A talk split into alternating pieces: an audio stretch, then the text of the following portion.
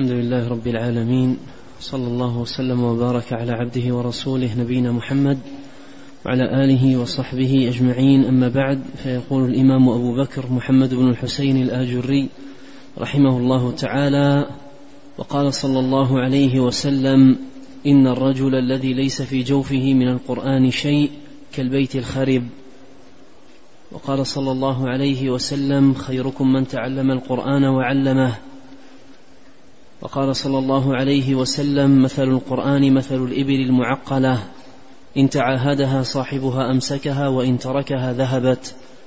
وقال صلى الله عليه وسلم لا تسافروا بالقرآن إلى أرض العدو. وفي حديث آخر لا تسافروا بالمصاحف إلى العدو فإني أخاف أن ينالوها. وقال صلى الله عليه وسلم لا حسد إلا في اثنتين رجل آتاه الله القرآن فهو يقوم به أناء الليل وأناء النهار. قال وقال صلى الله عليه وسلم إن الله تعالى قرأ طه وياسين قبل أن يخلق آدم بألف عام فلما سمعت الملائكة القرآن قالوا طوبى لأمة ينزل عليهم هذا. وطوبى لألسن تتكلم بهذا وطوبى لأجواف تحمل هذا. وقال ابن مسعود رضي الله عنه تعلموا القرآن واتلوه فإن لكم بكل حرف عشر حسنات.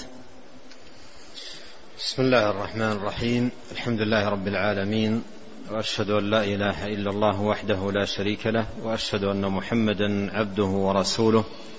صلى الله وسلم عليه وعلى آله وأصحابه أجمعين.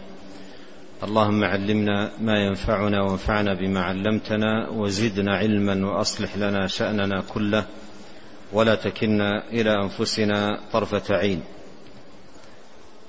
أما بعد هذه الأحاديث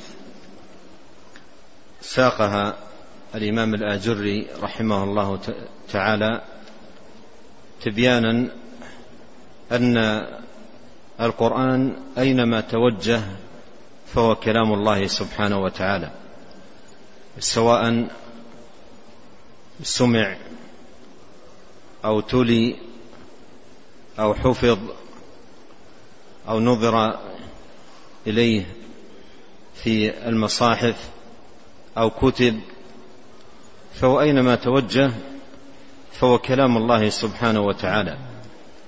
والكلام يضاف إلى من تكلم به ابتداء. والقرآن هو كلام الله منه بدأ. تنزيل الكتاب لا ريب فيه من رب العالمين فهو من الله منه بدأ هو الذي تكلم به. فأينما توجه فهو كلام الله. وهذه الأحاديث التي ذكر رحمه الله تعالى الأول كون القرآن يكون في جوف التالي بل هو آيات بينات في صدور الذين أوتوا العلم. كونه يكون في جوف التالي أي في صدره يحفظه عن ظهر قلب. أو يتعلم القرآن أو يعلم القرآن أو يحفظ القرآن ويتعاهده أو أنه يكتب في المصاحف لا تسافر بالمصاحف أي التي فيها القرآن كلام الله سبحانه وتعالى. أو قام به الليل تاليا. فهو أينما توجه كلام الله سبحانه وتعالى سمع أو حفظ وتعهد في حفظ في الحفظ له أو كتب في المصاحف أو تلي بالألسن فهو أينما توجه فهو كلام الله عز وجل. كذلك الحديث الأخير والشاهد منه قول سمعت الملائكة القرآن وقول طوبى لألسن تتكلم به وطوبى لأجواف تحمل هذا القرآن فهو أينما توجه كلام الله. لكن الحديث لا يصح. والحاصل مما ساقه رحمه الله تعالى أن القرآن كلام الله أينما توجه. وحديث ابن مسعود تعلموا القرآن واتلوه فإن لكم بكل حرف عشر حسنات. القرآن الذي هو كلام الله حروف وكلمات وآيات وسور وهو ألفاظه ومعانيه كله كلام الله ليس كلام الله اللفظ دون المعنى ولا المعنى دون اللفظ بل هو كلام الله ألفاظه ومعانيه. نعم.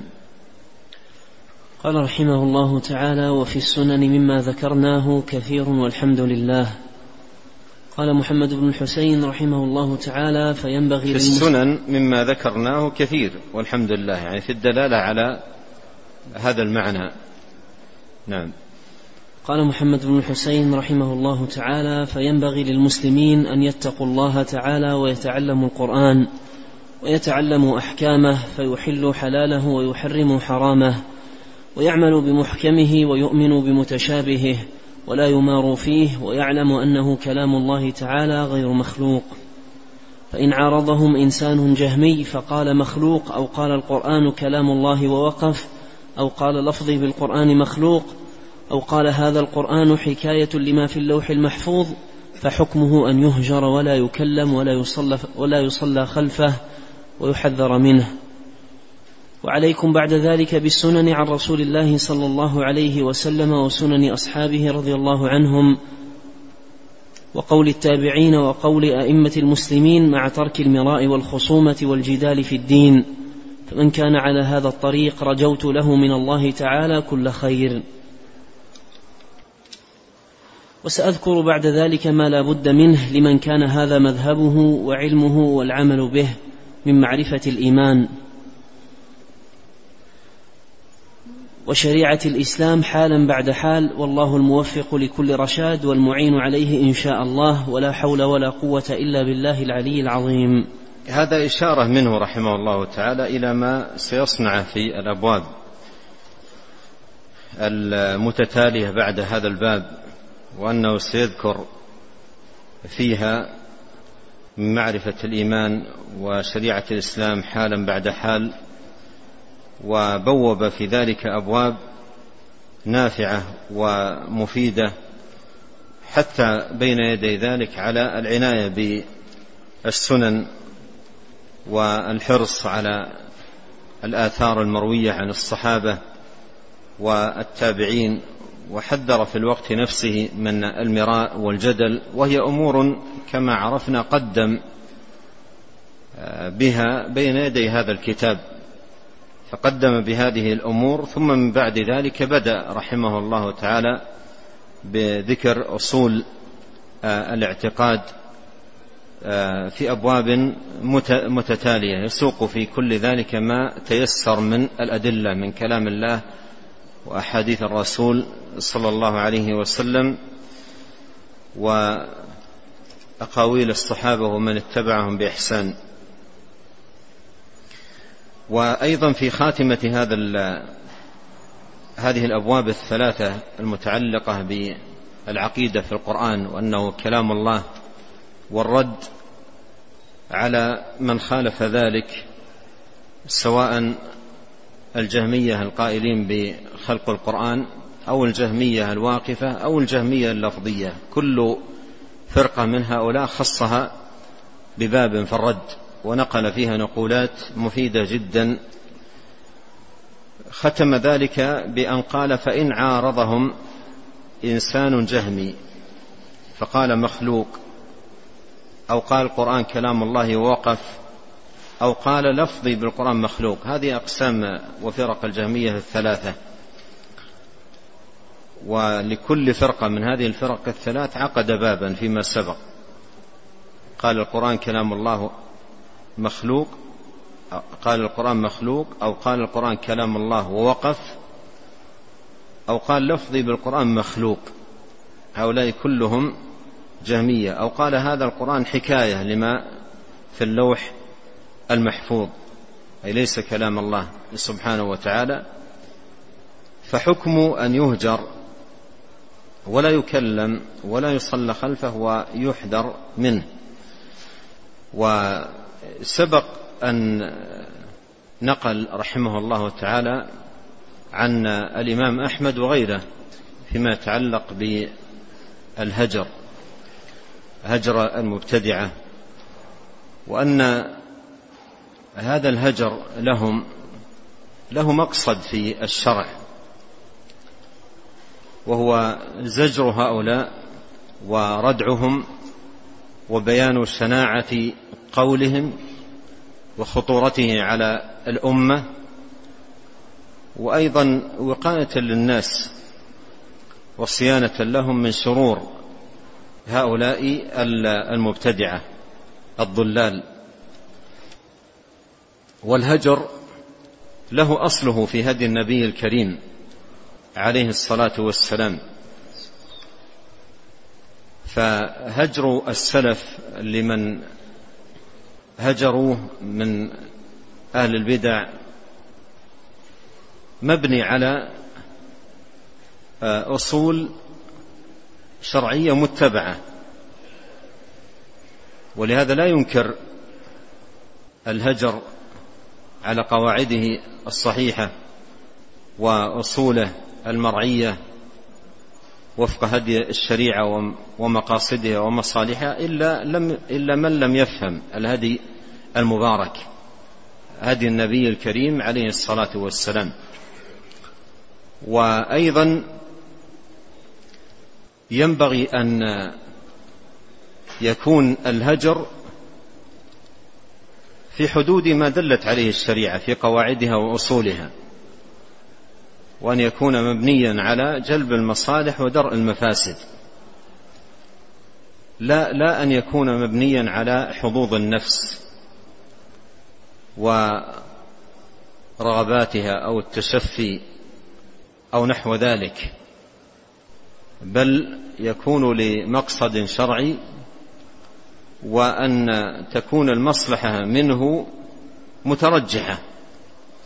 وهذا يرجع كما قال العلماء رحمهم الله تعالى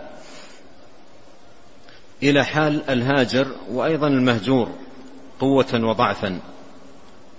والنظر في هذا الهجر هل هل يحقق مصلحة أو يحقق مضرة؟ أقول ذلك لأن بعض الناس قد يقرأ بعض هذه الآثار عن السلف رحمهم الله تعالى ويستعملها في غير مواضعها.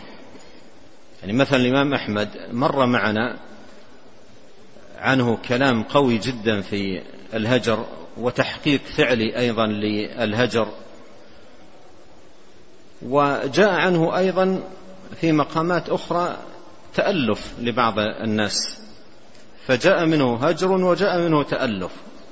لكل مقام مقال. ولكل حالة جواب وطريقة بحسب المصلحة. فهؤلاء أئمة أئمة أعلام وما يفعلونه مبني على أصول وقواعد. فأن يأتي شخص ويقرأ مثلا أثرا واحدا عن الإمام أحمد في الهجر والقوة في الهجر وينزله على كل حال ويجعله مع كل أحد حتى مع رفقائه وزملائه في بعض الأخطاء اليسيرة وتصبح المعاملة كلها هجر في هجر وقطيعة وتدابر هذا لم يكن عليه السلف رحمهم الله. هذا يولد شرا وفتنا وأضرارا.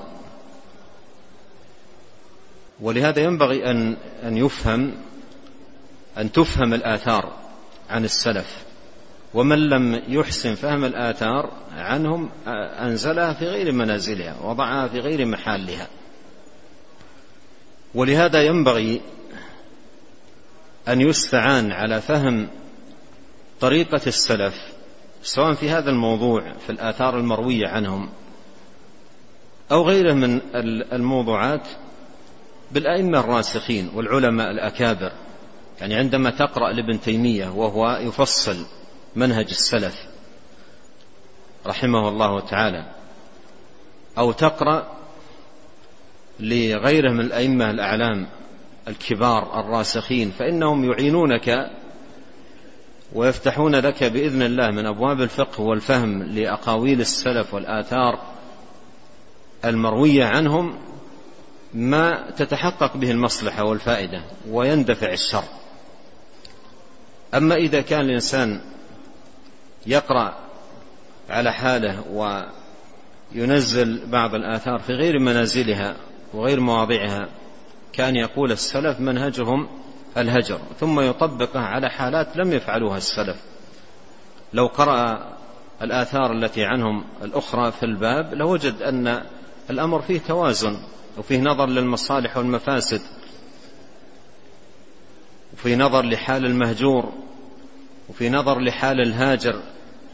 لها أصول ولها قواعد والأئمة كما ذكرت لكم الراسخين ممن عرفوا منهج السلف ذكروا ذلك. حتى الإمام أحمد يعني ابن تيمية رحمه الله تعالى ذكر منهج في الهجر وأنه تارة يهجر وتارة يتألف بحسب المصلحة بحسب المصلحة وبحسب قواعد الشريعة وأصولها.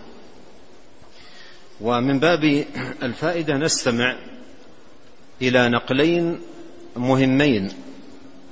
أرجو أن نتأملهما بتمعن لإمامين جليلين. شهد لهما بالإمامة في الدين.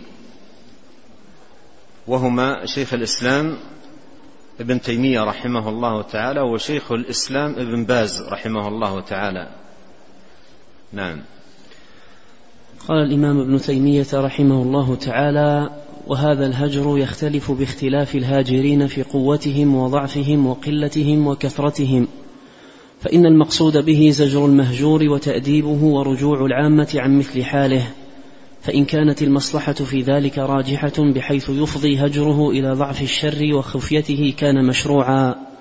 وإن كان لا المهجور ولا غيره يرتدع بذلك بل يزيد الشر والهاجر ضعيف بحيث يكون مفسدة ذلك راجحة على مصلحته لم يشرع الهجر بل يكون التأليف لبعض الناس أنفع من الهجر. لو ذهب مثلا طالب علم إلى قرية فيها بدع وبحاجة إلى دعوته وأن يعلمهم السنة ثم دخل عليهم في القرية وقال هؤلاء بدع أهل بدع أهجرهم ولا أكلم أحدا منهم. من يعلمهم؟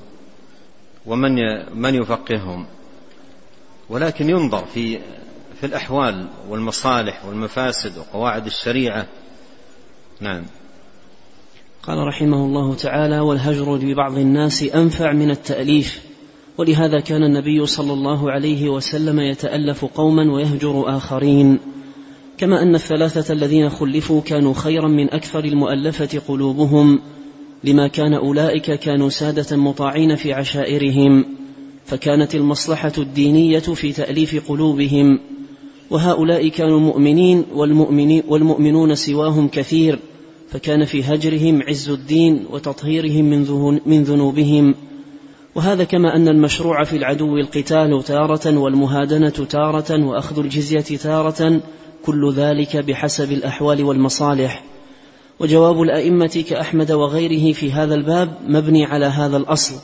ولهذا كان يفرق بين جواب الأئمة في هذا الباب أحمد وغيره. وذكر رحمه الله تعالى أن الإمام أحمد وغيره من الأئمة لهم لهم تفصيل في هذا الباب. نعم. قال رحمه الله تعالى وجواب الأئمة كأحمد وغيره في هذا الباب مبني على هذا الأصل ولهذا كان يفرق بين الأماكن التي كثرت فيها البدع كما كثر القدر في البصرة والتنجيم بخراسان والتشيع بالكوفة وبين ما ليس كذلك ويفرق بين الأئمة المطاعين وغيرهم وإذا عرف مقصود الشريعة سلك في حصوله أوصل الطرق إليه. أعد هذه الجملة. إذا عرف وإذا عرف مقصود الشريعة سلك في حصوله أوصل الطرق إليه. هذا هذا يجمع كل التفاصيل. نعم. الله قال رحمه الله تعالى وإذا عرف هذا فالهجرة الشرعية هي من الأعمال التي أمر الله بها ورسوله. فالطاعة لا بد أن تكون خالصة لله وأن تكون موافقة لأمره فتكون خالصة لله صوابا. فمن هجر لهوى نفسه أو هجر هجرا غير مأمور به كان خارجا عن هذا.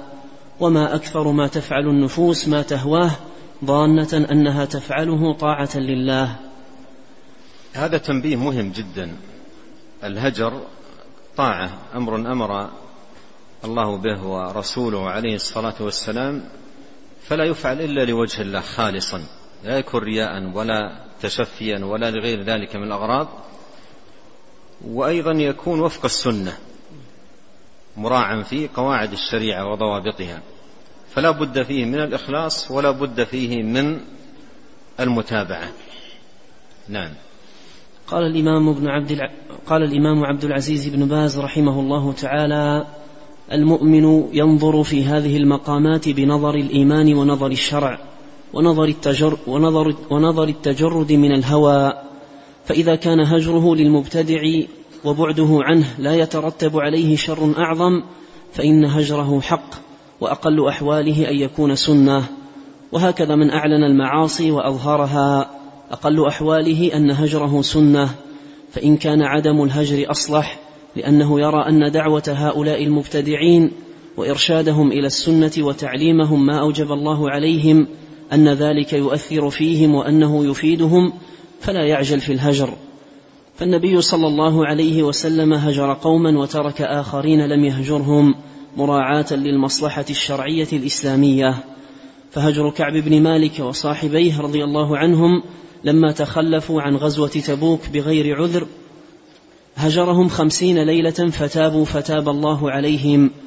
ولم يهجر عبد الله بن عبد الله بن أبي بن أبي بن سلول وجماعة من المتهمين بالنفاق لأسباب شرعية اقتضت ذلك. فالمؤمن ينظر في الأصلح. انتهى كلامه. نعم يعني آه، هذان النقلان عن هذين الإمامين ابن باز رحمة الله عليه وشيخ الإسلام ابن تيمية رحمة الله عليه تلخص لك تلخيصا دقيقا ومتينا للغاية هذا الباب. وتبين لك أن قليل العلم أن قليل العلم إذا قصر الأمر على فهمه وأخذ أثر أو أثرين عن السلف وقال هذا منهج السلف ولم ينظر إلى أقاويلهم الأخرى والنقولات الأخرى عنهم فإنه يزل في هذا الباب. وينسب إلى السلف من الفعال التي يقوم بها ما ليس من فعل السلف رحمهم الله تعالى. ولهذا أنصح أن يتأمل مرة وأخرى في هذين النقلين عن ابن تيمية وابن باز رحمة الله عليهما وعلى أئمة المسلمين وفقنا أجمعين لحسن التأسي بهم ولزوم الحق واتباعه. نعم.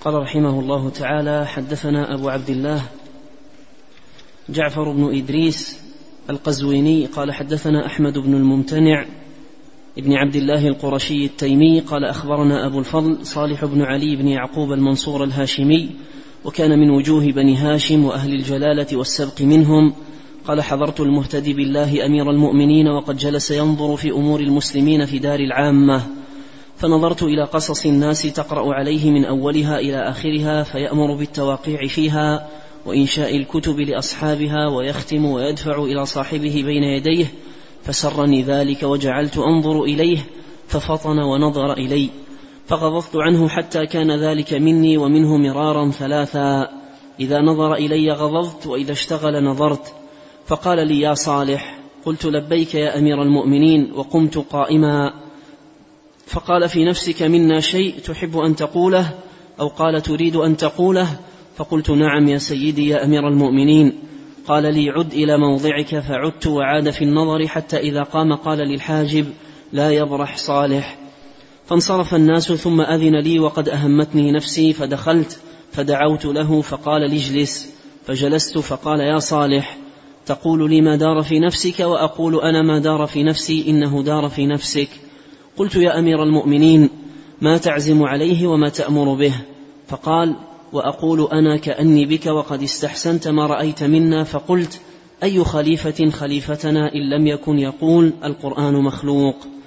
فورد على قلبي أمر عظيم وأهمتني نفسي. ثم قلت يا نفس هل تموتين إلا مرة؟ وهل تموتين قبل أجلك؟ وهل يجوز الكذب في جد أو هزل؟ فقلت والله يا أمير المؤمنين ما دار في نفسي إلا ما قلت ثم أطرق مليا ثم قال لي ويحك اسمع مني ما أقول فوالله لتسمعن مني الحق فسري عني. فقلت يا سيدي ومن أولى بقول الحق منك؟ وأنت أمير المؤمنين وأنت خليفة رب العالمين وابن عم سيد المرسلين من الأولين والآخرين. فقال ما زلت أقول القرآن مخلوق صدرا من خلافة الواثق. حتى أقدم علينا أحمد بن أبي داود بن أبي دؤاد شيخا من أهل الشام من أهل أذنه. فأدخل الشيخ على الواثق فأدخل الشيخ على الواثق مقيدا وهو جميل الوجه تام القامة حسن الشيبة. قال ما زلت؟ قال ما زلت أقول القرآن مخلوق صدرا من خلافة الواثق حتى أقدم علينا أحمد بن أبي دؤاد شيخا من أهل الشام الواثق والده. والد المهتدي. نعم. من أهل أذنه فأدخل الشيخ فأدخل الشيخ على الواثق مقيدا وهو جميل الوجه تام القامة حسن الشيبة. فرأيت الواثق قد استحيا منه ورق له فما زال يدنيه ويقربه حتى قرب منه. فسلم الشيخ فأحسن السلام ودعا فأبلغ الدعاء وأوجز فقال له الواثق اجلس. ثم قال له يا شيخ ناظر ابن أبي دؤاد على ما يناظرك عليه. فقال الشيخ يا أمير المؤمنين ابن أبي دؤاد يقل ويضيق ويضعف عن المناظرة فغضب الواثق وعاد مكان الرأفة له غضبا عليه. فقال أبو عبد الله ابن أبي دؤاد يضيق ويقل ويضعف عن مناظرتك أنت. فقال الشيخ هون عليك يا أمير المؤمنين ما بك وأذل, وأذل لي في مناظرته. فقال الواثق ما دعوتك إلا للمناظرة. فقال الشيخ يا أحمد بن أبي دؤاد إلى ما, تدعو إلى ما دعوت الناس ودعوتني إليه؟ قال إلى أن تقول القرآن مخلوق لأن كل شيء دون الله مخلوق. فقال الشيخ إن رأيت يا أمير المؤمنين أن تحفظ علي وعليه ما يقول. قال أفعل. قال الشيخ أخبرني يا أحمد عن مقالتك هذه أواجبة داخلة في عقد الدين فلا يكون الدين كاملا حتى يقال فيه ما قلت. قال نعم. قال الشيخ يا أحمد أخبرني عن رسول الله صلى الله عليه وسلم حين بعثه الله تعالى إلى إلى عباده. هل ستر رسول الله صلى الله عليه وسلم شيئا مما أمر الله تعالى به في دينه؟ قال لا. قال الشيخ فدعا رسول الله صلى الله عليه وسلم الأمة إلى مقالتك هذه؟ فسكت ابن أبي دؤاد فقال الشيخ تكلم فسكت فالتفت الشيخ إلى الواثق فقال يا أمير المؤمنين واحدة فقال الواثق واحدة فقال الشيخ يا أحمد أخبرني عن الله تعالى حين أنزل القرآن على رسوله صلى الله عليه وسلم فقال اليوم أكملت لكم دينكم وأتممت عليكم نعمتي ورضيت لكم الإسلام دينا. كان الله تعالى الصادق في إكمال دينه أم أنت الصادق في نقصانه؟ في نقصانه فلا يكون الدين كاملا حتى يقال فيه بمقالتك هذه. فسكت ابن, فسكت ابن أبي دؤاد فقال الشيخ أجب يا أحمد فلم يجبه. فقال الشيخ يا أمير المؤمنين اثنتان. فقال الواثق اثنتان. فقال الشيخ يا أحمد أخبرني عن مقالتك هذه أعلمها رسول الله صلى الله عليه وسلم أم جهلها؟ قال ابن أبي دؤاد علمها. قال الشيخ فدعا الناس إليها فسكت ابن أبي دؤاد. لأنه قال نعم دعا إليها طالبه بالنقل. فسكت ابن أبي دؤاد. فقال الشيخ يا أمير المؤمنين ثلاث. فقال الواثق ثلاث. فقال الشيخ يا أحمد. فاتسع لرسول الله صلى الله عليه وسلم إذ علمها كما زعمت. ولم يطالب أمته بها؟ قال نعم. قال الشيخ واتسع لأبي بكر وعمر وعثمان وعلي رضي الله عنهم. فقال ابن أبي دؤاد نعم. فأعرض الشيخ عنه وأقبل على الواثق. فقال يا أمير المؤمنين قد قدمت القول إن أحمد يضيق ويقل ويضعف عن المناظرة. يا أمير المؤمنين إن لم يتسع لك من الإمساك عن هذه المقالة ما اتسع لرسول الله صلى الله عليه وسلم ولأبي بكر وعمر وعثمان وعلي رضي الله عنهم فلا وسع الله على ما لم يتسع على, ما لم على من لم يتسع له ما اتسع لهم من ذلك. هذه حجج حجج قوية جدا. لا تختص برد هذه البدعة بل تصلح في رد كل بدعة وكل ضلالة وهي حجج قوية ومتينة وتعد في جملة الحجج المسكتة المفحمة. ولهذا خصمه ابن أبي دؤاد هذا الرأس رأس الفتنة ورأس الشر. ومن أشد حملة هذه الفتنة كما كان الإمام أحمد رحمه الله تعالى من أشد آه، حملة ألوية السنة. كان هذا من أشد حملة الفتنة ولهذا يقال أحمد الخير وأحمد الشر. أحمد الخير بن حنبل وأحمد الشر بن أبي دؤاد لأنه شر من, من أعظم من حمل هذا اللواء لواء الفتنة والقول بخلق القرآن. فهذا الشيخ ناظره بهذه الحجج فما استطاع أن يجيب عن شيء منها. لأنها حجج مفحمة مسكتة. والإمام ابن تيمية رحمه الله تعالى أشار إلى هذه القصة في بعض كتبه وقال هذه الحجج إشارة إلى ما سمعناه قال هذه الحجج كلها تبين أن هذا القول لو كان من الدين لوجب بيانه. لو كان من الدين لوجب بيانه. وعدم ذلك يعني عدم بيان ذلك في الدين مع قيام المقتضي له دليل على أنه ليس من الدين. وإذا لم يكن من الدين كان باطلا. وإذا لم يكن من الدين كان باطلا. القول بأن القرآن من الدين أن القرآن مخلوق من الدين لو كان من من الدين وجزء من المعتقد المطلوب من كل مسلم أن يعتقده لما تركه النبي. عليه الصلاة والسلام دون أن يبينه وهو الناصح المبلغ لدين الله على التمام والكمال. اليوم أكملت لكم دينكم وأتممت عليكم نعمتي ورضيت لكم الإسلام دينا. فالحاصل أن هذه حجج قوية يسر الله عز وجل هذا الشيخ لقولها وبيانها. فكانت قاطعة لهذا آه، الباطل ولعله والله تعالى أعلم يعني جرت الواثق إلى التوبة من ذلك. لكنه لم يحصل منه رفع للفتنة في ولايته. وجاء إشارة في آخر هذا النقل أن هذه القصة كانت سبب رجوع المهتدي ابن الواثق وكان حاضرا ذلك المجلس عن تلك المقالة. وقال فقال فرجعت من ذلك اليوم وأظن الواثق بالله رجع عنها يعني والده. أظن الواثق بالله رجع عنها يعني والده. و الواثق بالله كان شديدا في على العلماء في في هذه الفتنة وصارت الفتنة في زمان أشد. لكن في في هذه القصة حصل له آه، أمور أوقفته. ولهذا يقول ابنه المهتدي يقول وأظن الواثق بالله كان رجع عنها لكن لم لم يرفع الفتنة. لم يرفع لأن الفتنة إنما رفعت في ولاية المتوكل الذي جاء بعد الواثق.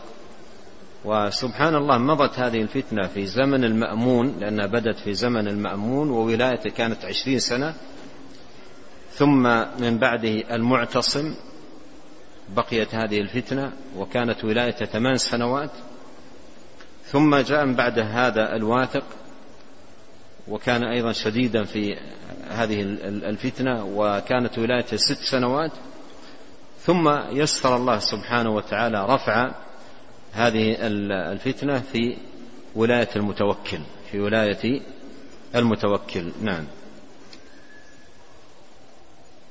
قال رحمه الله تعالى فقال الواثق نعم إن لم يتسع لنا من الإمساك عن هذه المقالة ما اتسع لرسول الله صلى الله عليه وسلم ولأبي بكر وعمر وعثمان وعلي رضي الله عنهم فلا وسع الله علينا اقطعوا قيد الشيخ.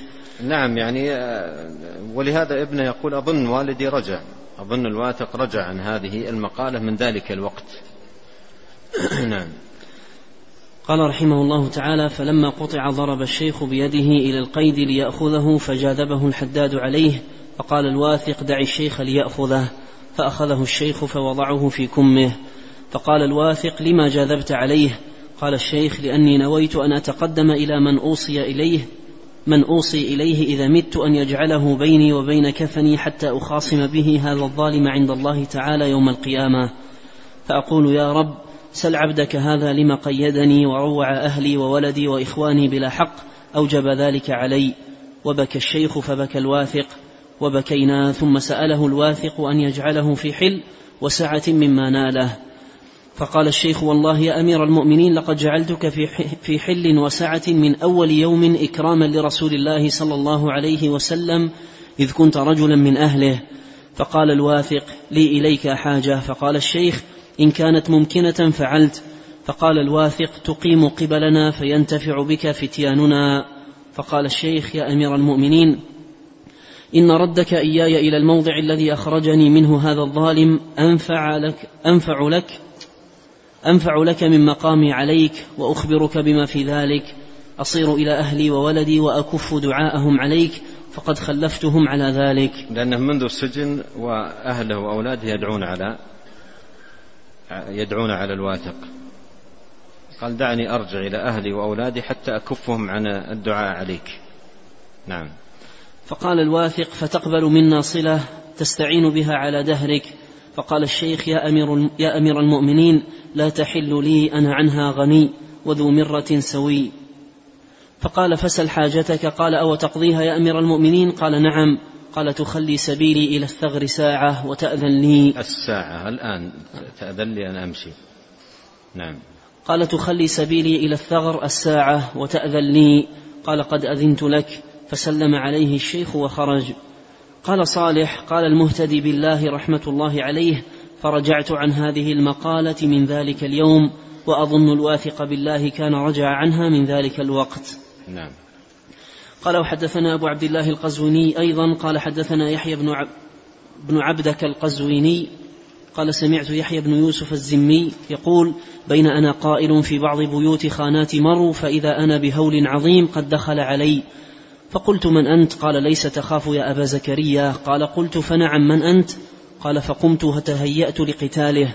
فقال أنا أبو مرة أنا أبو مرة. الشيطان يعني. قال فقلت لا حياك الله. فقال لو علمت أنك في هذا البيت لم أدخل وكنت أنزل بيتا آخر وكان هذا منزلي حين آتي خراسان. قال قلت من أين أتيت؟ قال من العراق. قال وقلت ما عملت بالعراق؟ قال خلفت فيها خليفة. قلت ومن هو؟ قال بشر المريسي. قلت وإلى ما يدعو؟ قال إلى خلق القرآن. قال وآتي خراسان فأخلف فيها خليفة أيضا. قال قلت أي شيء تقول في القرآن أنت؟ قال أنا وإن كنت شيطانا رجيما أقول القرآن كلام الله غير مخلوق. ما أدري عن هذه القصة. الغالب الله الغالب الله أعلم أنها مركبة ما إسناد ضعيف. ولا ولا اظن ولا أظنها تثبت لكن بعض أهل العلم يورد مثل هذه الحكايات لا عن اعتماد عليها وإنما في سياق إظهار نكارة هذه البدعة وشناعتها وفيما ثبت غنية وكفاية. نعم.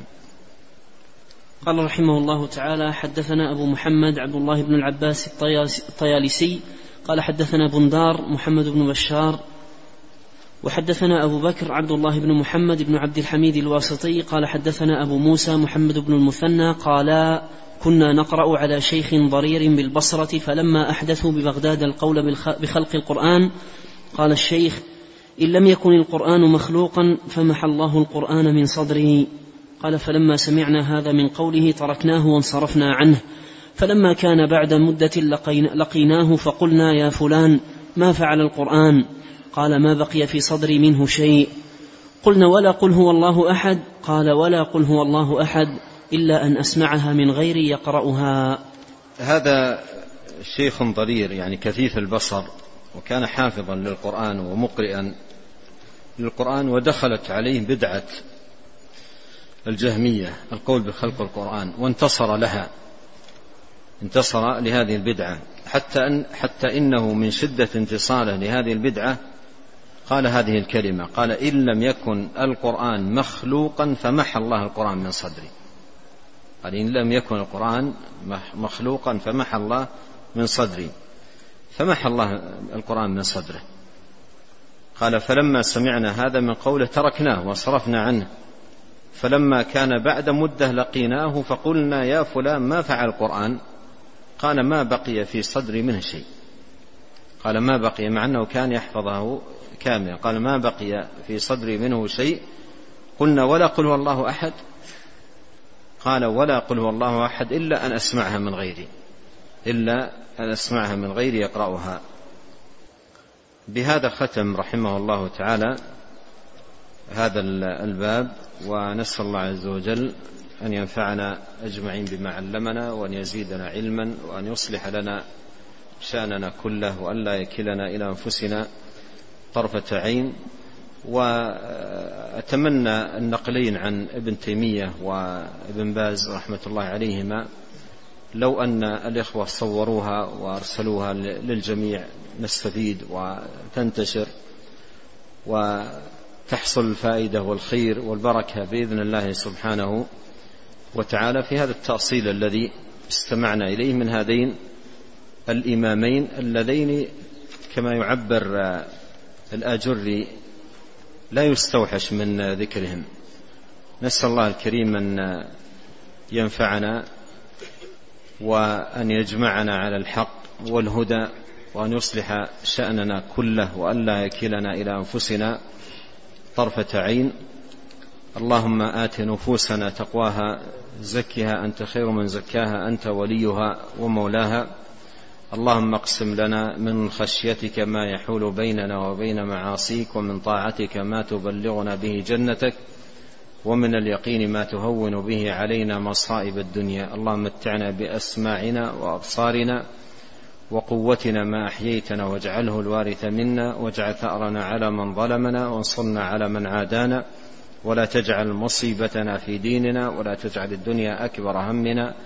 ولا مبلغ علمنا ولا تسلط علينا من لا يرحمنا. سبحانك اللهم وبحمدك أشهد أن لا إله إلا أنت أستغفرك وأتوب إليك. اللهم صل وسلم على عبدك ورسولك نبينا محمد وآله وصحبه. جزاكم الله خيرا.